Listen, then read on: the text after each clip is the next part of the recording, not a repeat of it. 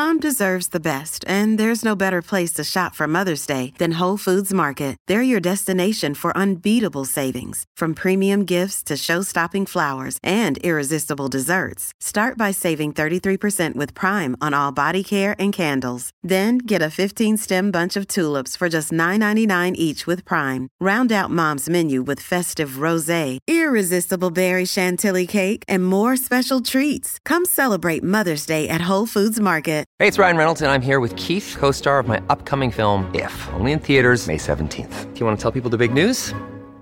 All right, I'll do it. Sign up now and you'll get unlimited for $15 a month and six months of Paramount Plus Essential Plan on us. Mintmobile.com slash switch. Upfront payment of $45 equivalent to $15 per month. Unlimited over 40 gigabytes per month. Face lower speeds. Videos at 480p. Active Mint customers by 531.24 get six months of Paramount Plus Essential Plan. Auto renews after six months. Offer ends May 31st, 2024. Separate Paramount Plus registration required. Terms and conditions apply if rated PG. Hello, everybody. This is Marshall Poe. I'm the editor of the New Books Network. NBN listeners like to read books and buy them. So we thought we'd tell you that right now, our friends at Princeton University Press are having a remarkable site wide sale. You can get 50% off books, including ebooks and audiobooks, with the code 50, F I F T Y, at checkout until May 31. You can save some real money on Princeton University Press books. I encourage you to go there and check it out.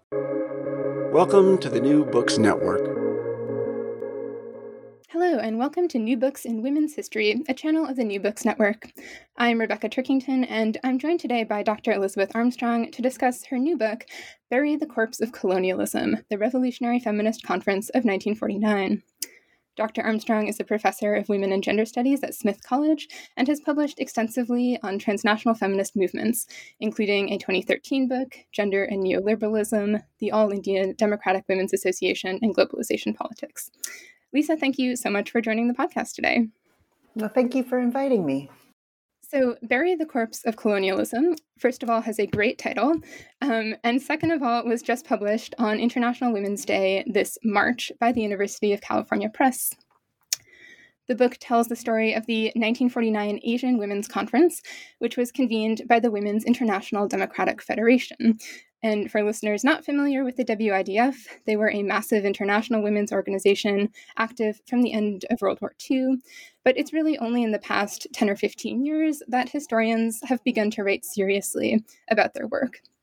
So, this book, I think, makes an important contribution to understanding the WIDF's strategic framework and the intellectual scaffolding for it, which, as you write, was built largely by women from Asia and Africa. It's also quite a fun read and has a really fascinating cast of characters. Um, I wish we could talk about all of them today, but we probably won't have time. So I will ask you a bit about some of them, as well as about the theory behind the WIDF's political strategy. Um, but first, tell us a bit about your own background. How did you come to work on the WIDF and on this conference in particular? It was a circuitous route. Um, so, the book that you mentioned that I wrote about the All India Democratic Women's Association is a is a left wing communist allied women's movement in India. It is similarly large. It had, um, at, the, at the time I was writing about it, over 25 million members. And it was also a movement that nobody knows about. Um, so I've, I've realized that there's a theme in my work. It's I'm really interested in the mass movements of women that are hidden in front of our very eyes. Um, and, and by mass movements, when we say numbers like 25 million for the All India Democratic Women's Association, or numbers like 80 million, which was the membership of WIDF by 1953, these are numbers that we simply don't have in other locations of the women's movement. So this is always been, it turns out, you know, one doesn't know one's fascinations until the books are done, um, was always been a fascination. So I was doing my work on the All India Democratic Women's Federation uh, Association they were a breakaway. There was um, the um, women's organization in India had two components: the National Federation of Indian Women and then AIWDA. And I became interested in their early history. So I started looking in the Teen Murti archives in New Delhi, and I found this gorgeous oral history interview that had been transcribed with a very well known um, Indian communist feminist. Her name, uh, well, she was called Hajra Begum.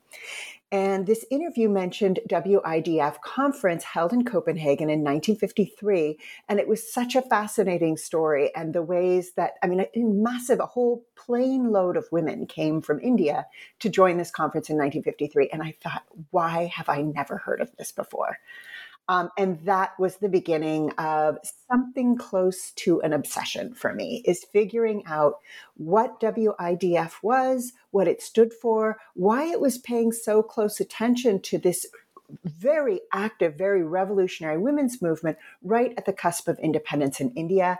And what was the question I was asking is what's the relationship between the two? What was the give and the take? Because I knew how militant and how um, creative and how thoughtful around organizing peasant women. So, this is very rural, local organizing that was happening across India with this group.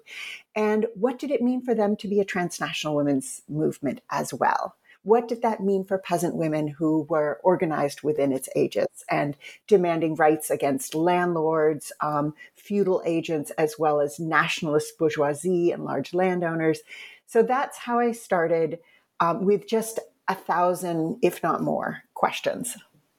Well, as you say, writing about movements that nobody knows about comes with a lot of logistical and methodological challenges when it comes to sources. So I'd love to ask you about how you navigated that in this book. Um, as you write, the AWC is almost sorry, I've given it an um, acronym already, but the Asian Women's Conference is even more invisible in many ways than other WIDF conferences. How did you find out about it, and why do you think it has been so hard? I mean, I've come to some some uh, answers, but I, I can't say that I've fully laid my own questions to rest. So um, I think the answer lies in its time. So, the Asians Women's Conference, um, for many, we don't think of 1949 as a revolutionary moment. We think of it as sort of the aftermath of World War II.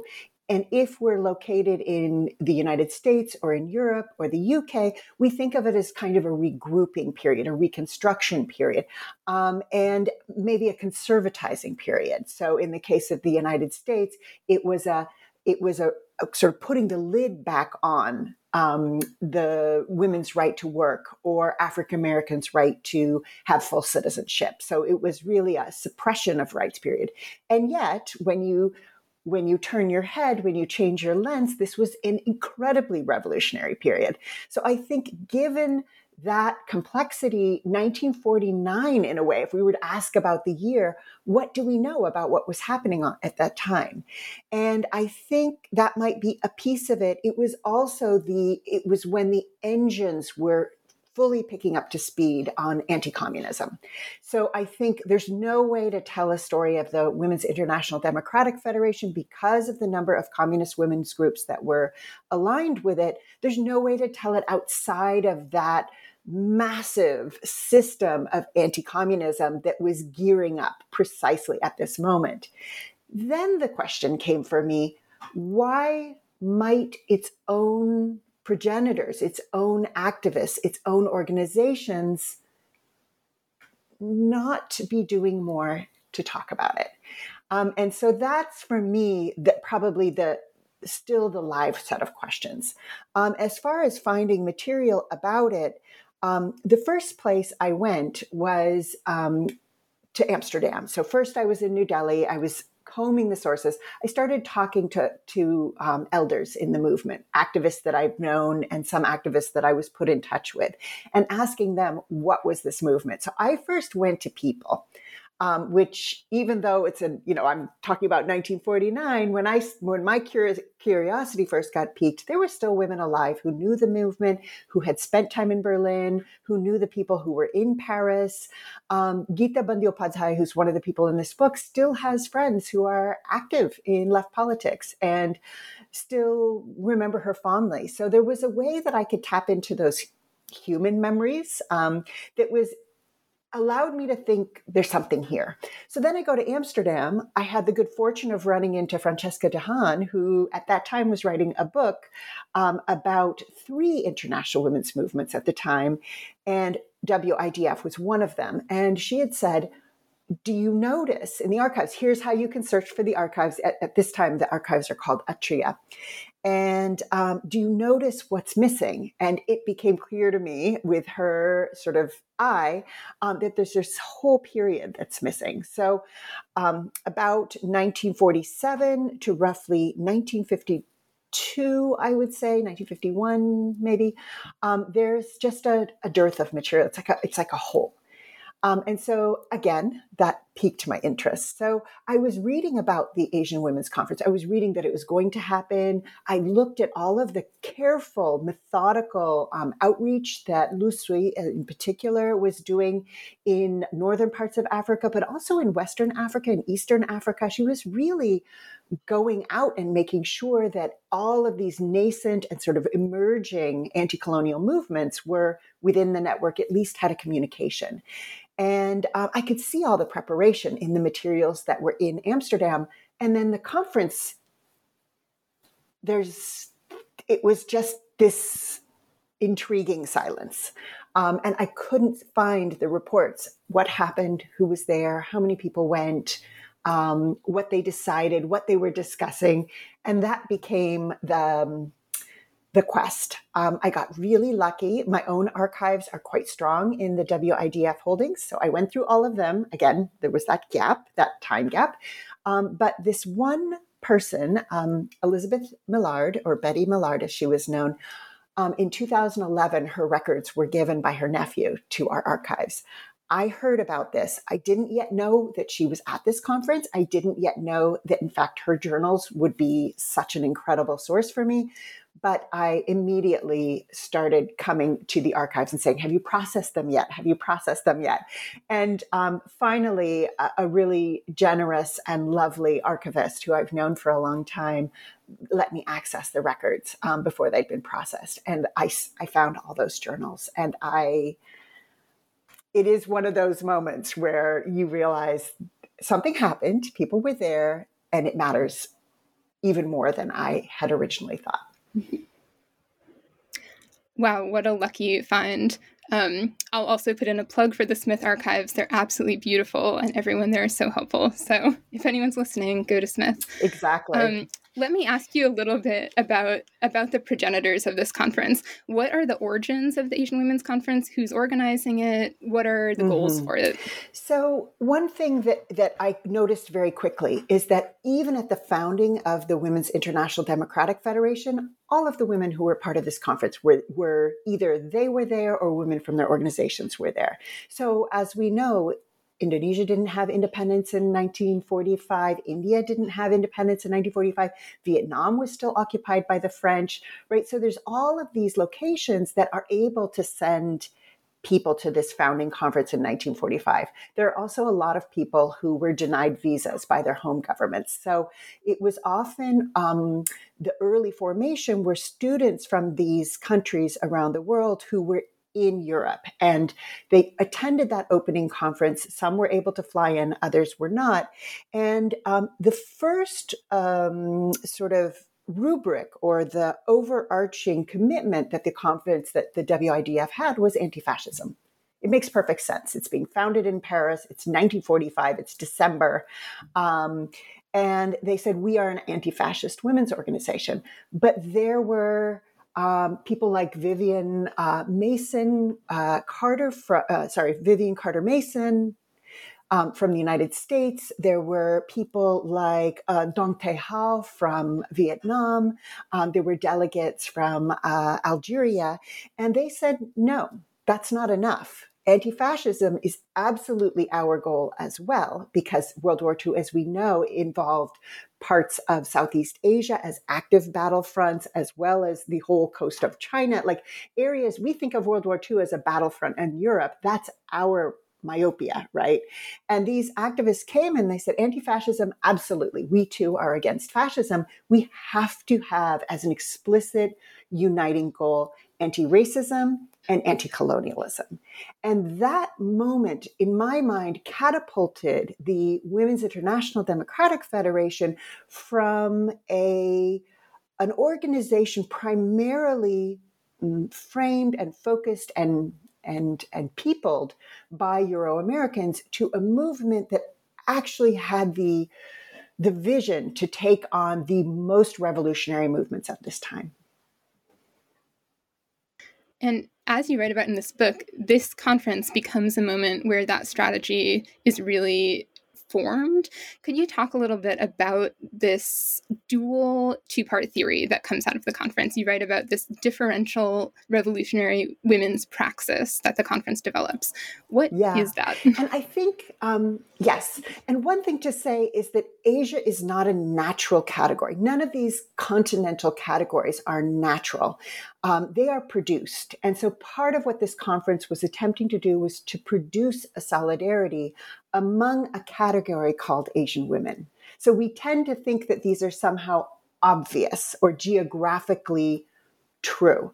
Um, they were producing a solidarity at this conference. So it meant women from Syria were included as Asian women, right? We have these, the namings of geographies, which I have colonial histories. They were producing an anti colonial history. So we had women from uh, Israel, um, Syria, um, uh, Lebanon, as well as the Philippines and India, and um, the Pakistani delegate was not able to go.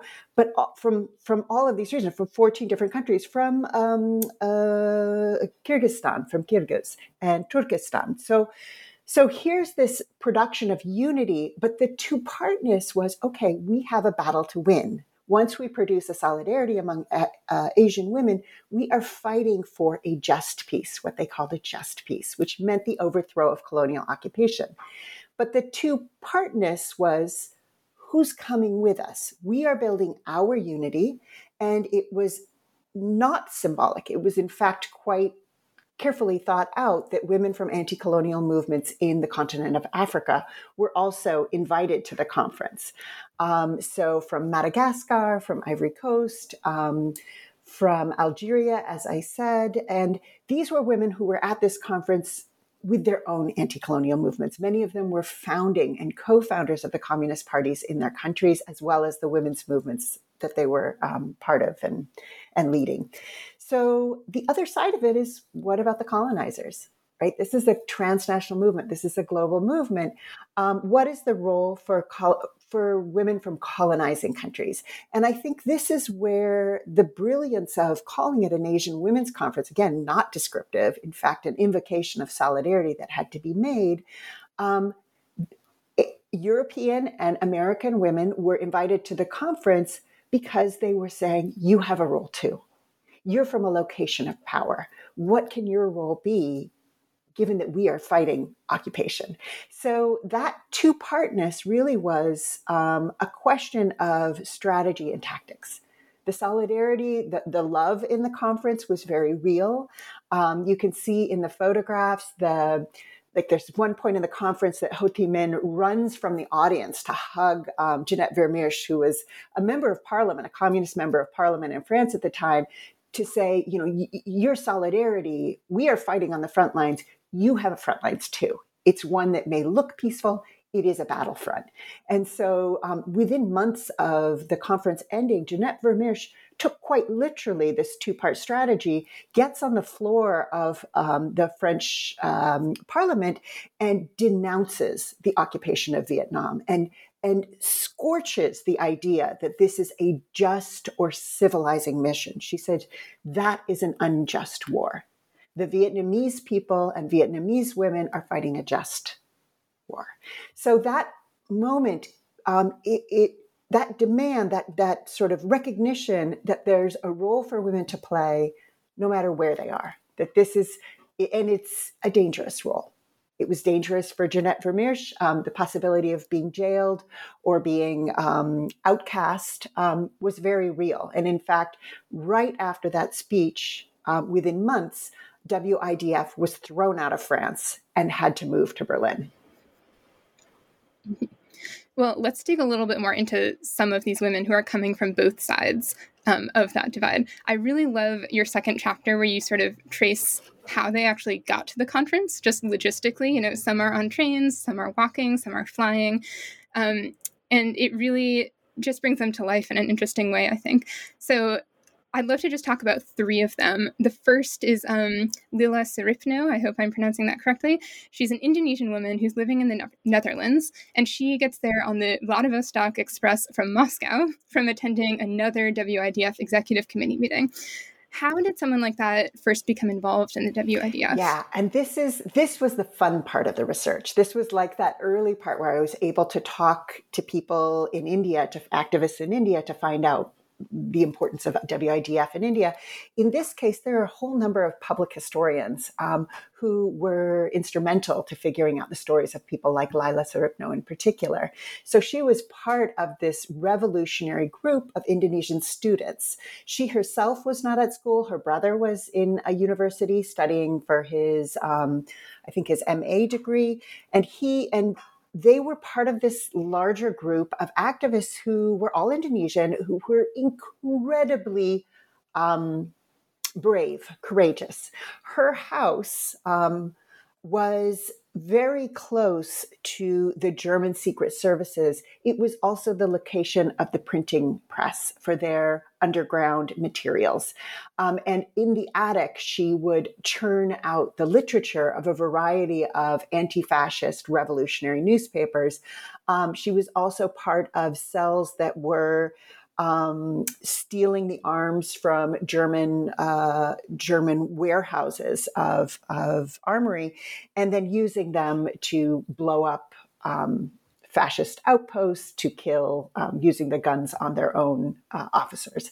So she was in a um, in a group of people that were taking a lot of risks.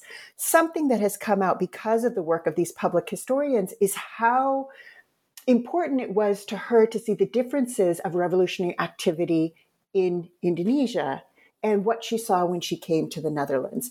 And that moment when she recognized that, that the opposition to the occupation of Indonesia was extant in the Netherlands as well. And that Dutch communists was the location where she saw the greatest, um, most entrenched resistance. So she joined um, uh, the Communist Party of of Indonesia, but their linkages, and this is that story of colonialism again, which I hope gets told more and more. It's true for Britain, it's true for France, it's true for um, the Netherlands. These were relationships between the communist parties in the colonized locations and the colonizing locations. So she joined, she was very, very close um, with Ria Averink, who was. Um, uh, a well known activist who had spent much of World War II in a concentration camp for her political activities. And the two of them, as well as one other person from the Netherlands, ended up going to the meeting in Moscow, which was sort of a little bit of a planning meeting. It was something they were trying to. What's so interesting to me is that they were working very carefully on starting newspapers around the world from different locations and trying to strategize what that would be.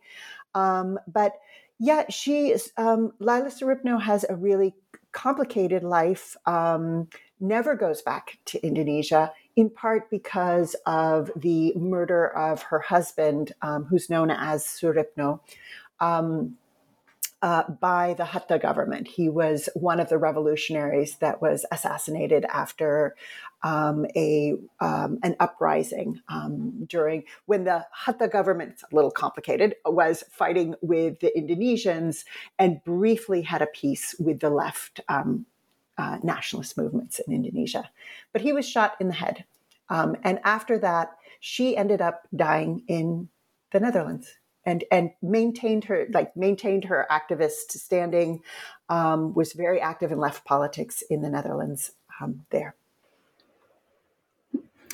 and how about Betty Millard, who you talked about earlier? Um, her journal provides so many interesting details, I'm sure, about this journey. What was it like for her? How did she end up on this train? Well, she um, was one, yeah. she and Gita Bandyopadhyay, who became very close friends, um, the two of them were in Paris at this time. And Betty did work, she was an American communist. Um, she was from an elite background. Um, and she had been sent by the um, CPUSA uh, to to um, do outreach work, um, uh, working on translations, writing for the information bulletin. So she was that person, the communications person. And she learned French was okay. Um, I think it got a lot better. And then Gita Bandyopadhyay was also at the central offices in Paris. Um, and I think the journey for the and the role that um, Betty Millard was playing at this time was a was an important one. Um, and that's precisely because of the role of the United States coming out of World War II. So, having to see the deb- debates around American imperialism that probably Betty Millard would not have heard in, in quite this clarity as she was hearing both in Europe and when she was traveling um, to this conference, the Asian Women's Conference. And there's a lot of mention in her journals of by different people asking her how it felt to carry the weight of American imperialism while knowing she was an American communist against American imperialism. The, the anger, the hurt, the rage, um, there's a way that she had to receive that every single day. Um, and the train ride that was about um, 10 days from, from Moscow to Beijing that's what they did. They had time to talk with each other, right? They're in the train together day and night. They're in compartments with four people. They're moving between compartments and they're teaching each other about their lives. So it was a very intimate, what I learned from her journals and what she, I've read now um, three uh, journals of the trip Hers were by far the most detailed and intimate regarding the conversations. Eslanda Robeson is the other person. Hers also have lovely details about the content of conversations. Betty tends to get into the the more um, tricky aspects, the more fractious elements, and and is constantly commenting on how things are done, why they're done that way, who she likes, why she likes them. Um, so that element was fabulous to untangle, but she put it all in code. So there was a lot of initials for names. So I just spent I spent months figuring out who was who and who just and then I was able later to find those two other journal entries so I could triangulate um, who she might be talking about. Wow, what a great source. Um, how about the women who did not take the train? Um, someone like Ho Thi Minh from North Vietnam. Who is she, and how did she end up getting yeah. to Beijing? So I, I absolutely. I mean, I love all of these women at this point. I won't pretend to be completely objective.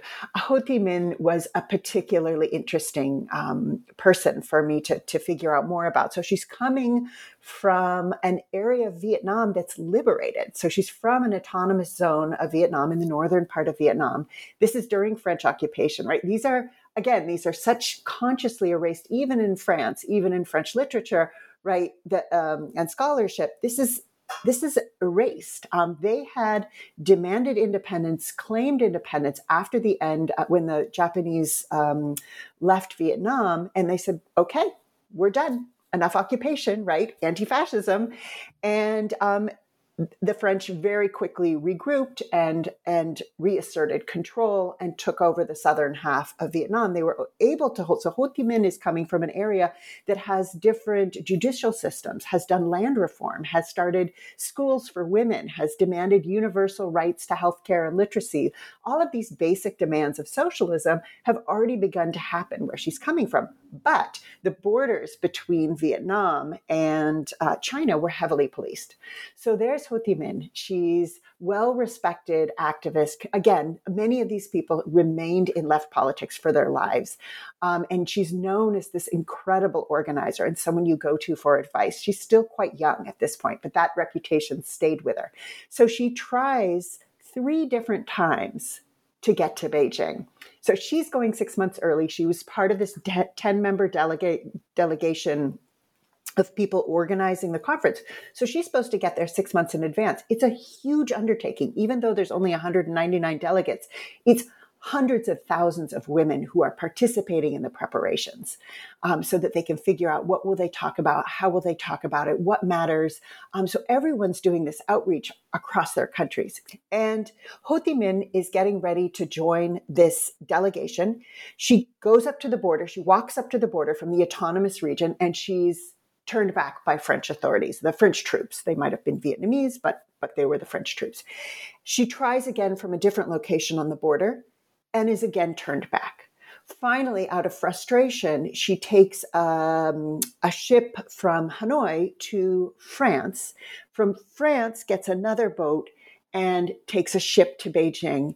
She gets to the conference about a week before it begins. And she's able to attend the conference but she is not able to help with the preparations. She spent that entire six months just trying to get there. So there was supposed to be four other women from North Vietnam who were coming, and they they prepared extensively. So you know, as as I've already said, they're under full occupation. They're fighting every day just to retain control over this autonomous zone. They're doing incredible work among the, the um, rural people in North Vietnam, and they take the time off. I always have to remember that that they're in the middle of a they're, they're making a choice that this conference is so important. They're going to leave the life or death situation of their fight on the ground in Vietnam. So they tried to come uh, and they were able to get through the border and they walked up the predominantly walking up the coast of China, which, if you look at a map, is not a short journey. Um, it was also at a period when American warships were, um, uh, warplanes were bombing, strafing the area. So it was incredibly dangerous, and they missed the conference by a week. So um, these are just two stories. There were other people who were walking from Myanmar, what then was called Burma, um, and she one was able to come, the other one was turned back. Um, and then another person was able to come from Malaya, which is now Malaysia and Singapore. So there were people who were having to walk, and these this is not these are not short distances, and they are incredibly dangerous terrain. All of these were in the middle of what were called at the time civil wars. They were wars of occupation. They were colonial wars, but weaponizing uh, uh, fissures within these countries. Well, all of those are just incredible stories of the commitment to this conference that these women had. Um, once they get there, how do they find common ground? And without asking too leading of a question, I thought it was really interesting here how you talk about the language of revolutionary motherhood as something that crosses geographies and class. Could you talk a little bit more about how the WIDF is building sort of a solidarity amongst all of these women from such vastly different mm-hmm. backgrounds? Yeah, yeah, and this is where the having access, so finally finding the proceedings of the conference, which I found um, in the middle of winter. Um, I just tripped over this collection of materials in Huddinge, uh, Sweden, in uh, um, for the Left Federation of Sweden, which was the allied organization. And having that detailed every single day, it was typed into uh, with with the full script um, and sent probably I think to Andrea Andreen, who was not at the conference, was an important member of um, WIDF at the time. And um, having that detail was really helpful. So the idea of revolutionary motherhood was it was as much an aspiration as a possibility. So, as I dug into the lives of women who were part of revolutionary anti colonial movements from um, Malaysia, from Myanmar, from um, Singapore, from uh, Vietnam, what I saw again and again is, of course, they were not able to take care of children. It wasn't that motherhood was some kind of biological destiny. In fact, it was precisely what was not possible. These were guerrilla warriors for the most part. They spent time in the least habitable, habitable terrains of their countries because of the dangers of being in, you know, a proper house or, you know, with their families. So their children were taken care of by their mothers often.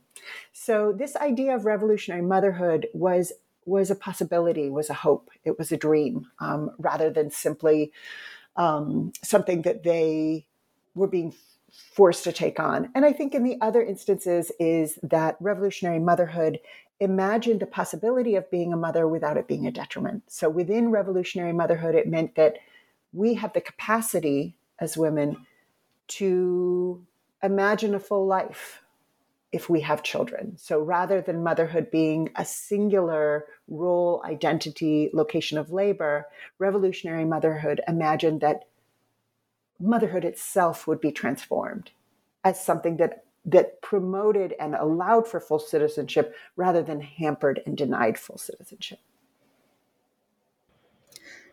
While we're on the topic of definitions, um, I also really liked the way that you explained the WIDF's definition of peace. Could you talk a bit about how peace was understood by the delegates to this mm-hmm. conference? So this is where Eslanda Robeson's accounts were really useful because she she as a journalist and she was reporting on the conference as a journalist, one who was deeply within progressive movements and particularly anti-racist and, and fighting Jim Crow in the United States. But she picked up on this. In fact, the title comes from her she loved the slogan of the conference bury the corpse of colonialism. Um, and so that was something that i saw again and again in her notes at the conference. So she's working on this notion of peace and she writes a lot about it in her journalistic reports after the conference. And she says what i learned from this conference is that that that peace is not passive. Peace a just peace a one peace a universal peace is one that's actively fought for and developed and peace here is, is functioning as a way to talk about the absence of war, but absence of war is not enough. So, peace in the language of left wing activists was denoted a peace at the level of daily life, of social fabric, of relations between people. And that in an in a analysis of capitalism, war, aggression, acquisition, exploitation, these are forms of violence endemic to capitalism. So, peace, rather than just the absence of war, was the active production of justice and freedom and emancipation. So, it was a term that circulated a lot in ways that it had all of this like an iceberg, it had all of this underneath it. I think it could be heard simply as peace. Uh, um, but they made sure in their work that that it was never articulated simply as the moment the guns are put away. It's that development of a fabric of society where everyone's aspirations can be fulfilled. And as you say in some of your other writings, it could be achieved at the barrel of a gun, yes. um, if necessary. In fact, at this moment in history, um, there was no other way to achieve it. Um, and I think that's what is so so complicated about it because it was not the absence of um, military engagement, um, precisely because of the, I mean, all of those armaments that were in the theater of war against the Japanese in um, Southeast Asia, South Asia, and East Asia were turned against. They stayed in the region. They were they um, these uh, colonial powers, including the United States, met with each other and figured out now where would you like my warships? I can give you this ammunition. I've got this over here. So these um, reinstantiation of, of colonial occupation was happening with incredible military might behind it, um, in part precisely because of the end of the world war ii rather than so so so what euro america was calling peace was in fact the the onslaught um, or the renewed onslaught in these locations. And as a lot of the characters in your book show, women are very much part of this often militarized anti colonial mm-hmm. mobilization. Could you talk a little bit about that and how it affected women's participation in politics as well? Yeah, I think. I, I so this is the period I've looked at, but my sense is this is a period where women were gaining some of the the highest positions within their organizations so i've already mentioned that some of these communist parties were co-founded and founded by women. Um, this is also true in terms of the leadership positions they were taking within their communist parties um, and left parties. Um, it's, it's, depending on the country it was how it was formed. And um, they were in decision making bodies. They were right in the thick of the fight. Um, I think one of the places where you can see this materially is in how they were conceptualizing women's emancipation and what it meant to live without violence. So, if you look at the autonomous zones of Vietnam again, you'll see that there were women's courts around um, spousal violence, um, that they were taking on questions of um, interpersonal violence within their own, you know, these production of new social arrangements in the autonomous zones.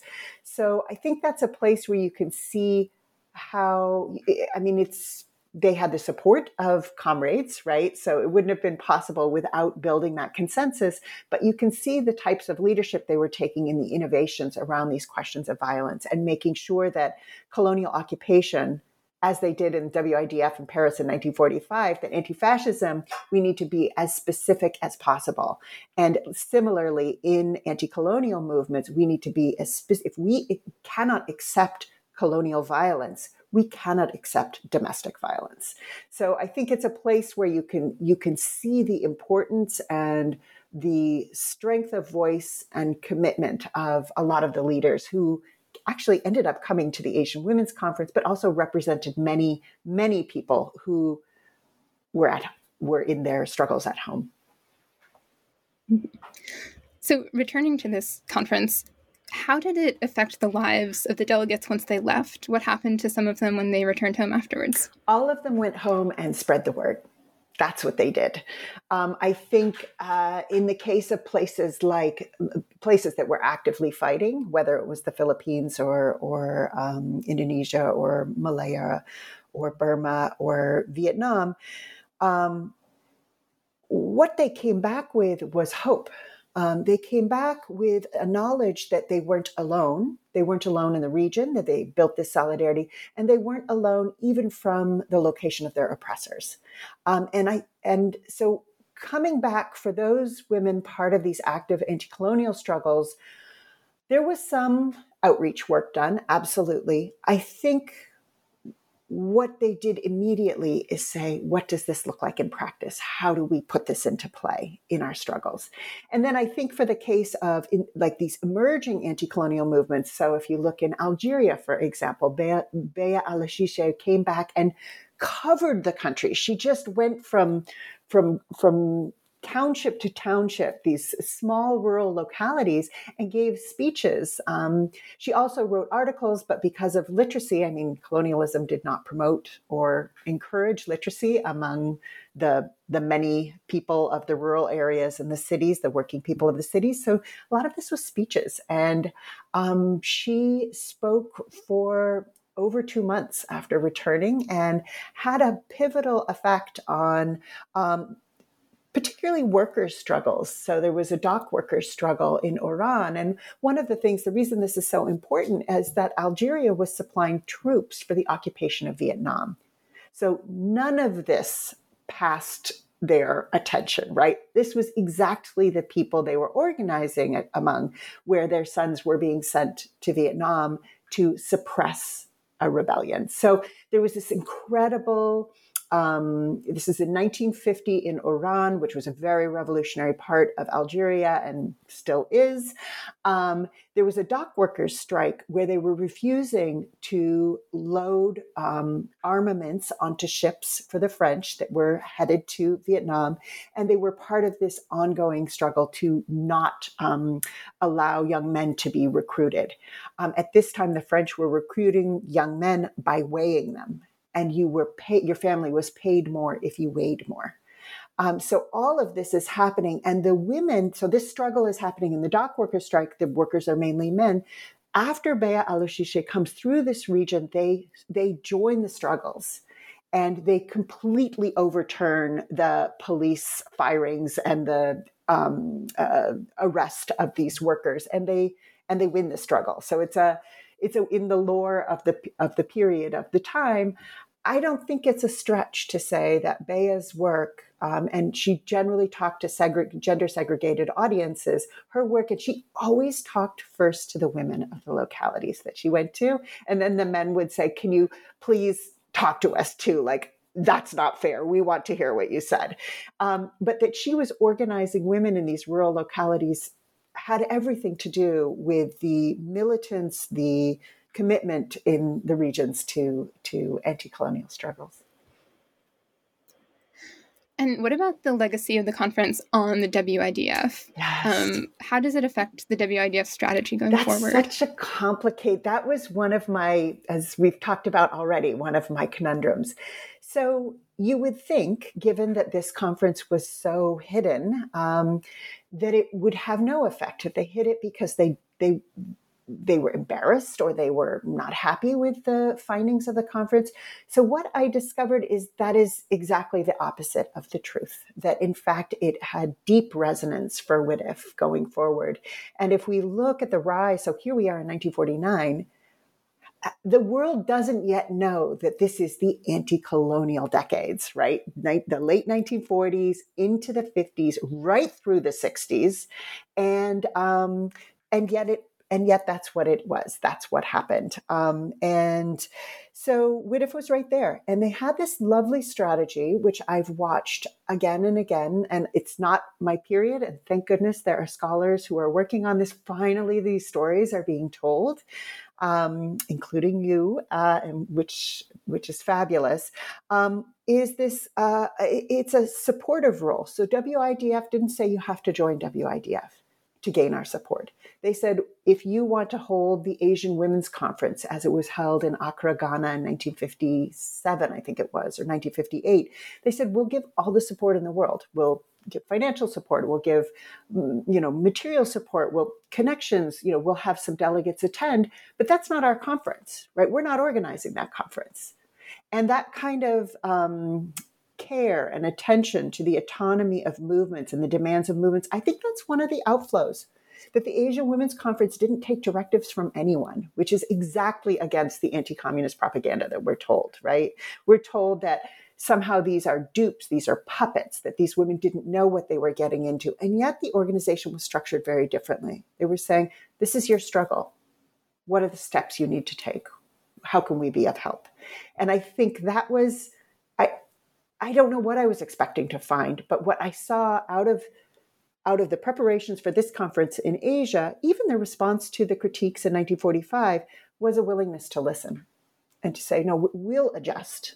We'll shape the way we're doing our work so we can hear where we're not being helpful or we're not listening carefully enough. Well, my final question is about sort of how this resonates today, because I think it's a really interesting moment to be reading about the development of an analysis like this. And I'm wondering if you see this type of analysis echoing in any contemporary progressive movements. And if not, who should be reading this book? What do you hope the audience is? This isn't exactly contemporary today. I think there are instances. There, there's an idea that's current today, which is listen to the women who are facing a particular oppression. After the US started bombing Afghanistan in 2001, there was that moment in the United States when the women's movement said, first of all, we have to oppose the framing of the occupation of Afghanistan and the bombing of Afghanistan as a women's issue because Laura Bush is sitting on a chintz sofa telling us that this is for the benefit of Afghan women, right? And immediately uh, some parts of the women's movement went along with that logic. I'm not presuming that this is some unitary formation, but there was a, a strain, and I think it is a legacy of this two part strategy that said, who do we how do we figure out what's happening to women within afghanistan what is it that would be the most effective refusal of um, carpet bombing of an entire country. There is no logic to imagining that this is in favor of women's rights. That just it defies our knowledge of the devastation that bombing, carpet bombing creates. So I think that's an example from, you know, that post 9/11, that 2001 fog of war period where you could hear the logic of this that that rather than an imperial feminism deciding we know what's best for somebody else, we have to listen and figure it like listen and listen very hard. And then given that we are in not in that location, what would an effective solidarity strategy be? So that would be a slightly, you know, it's now 20 years on. Um, I don't think it's completely disappeared. Um, just to, like this is a small example. It's almost like um, it's less strategic and it's more just an ethos, we should say.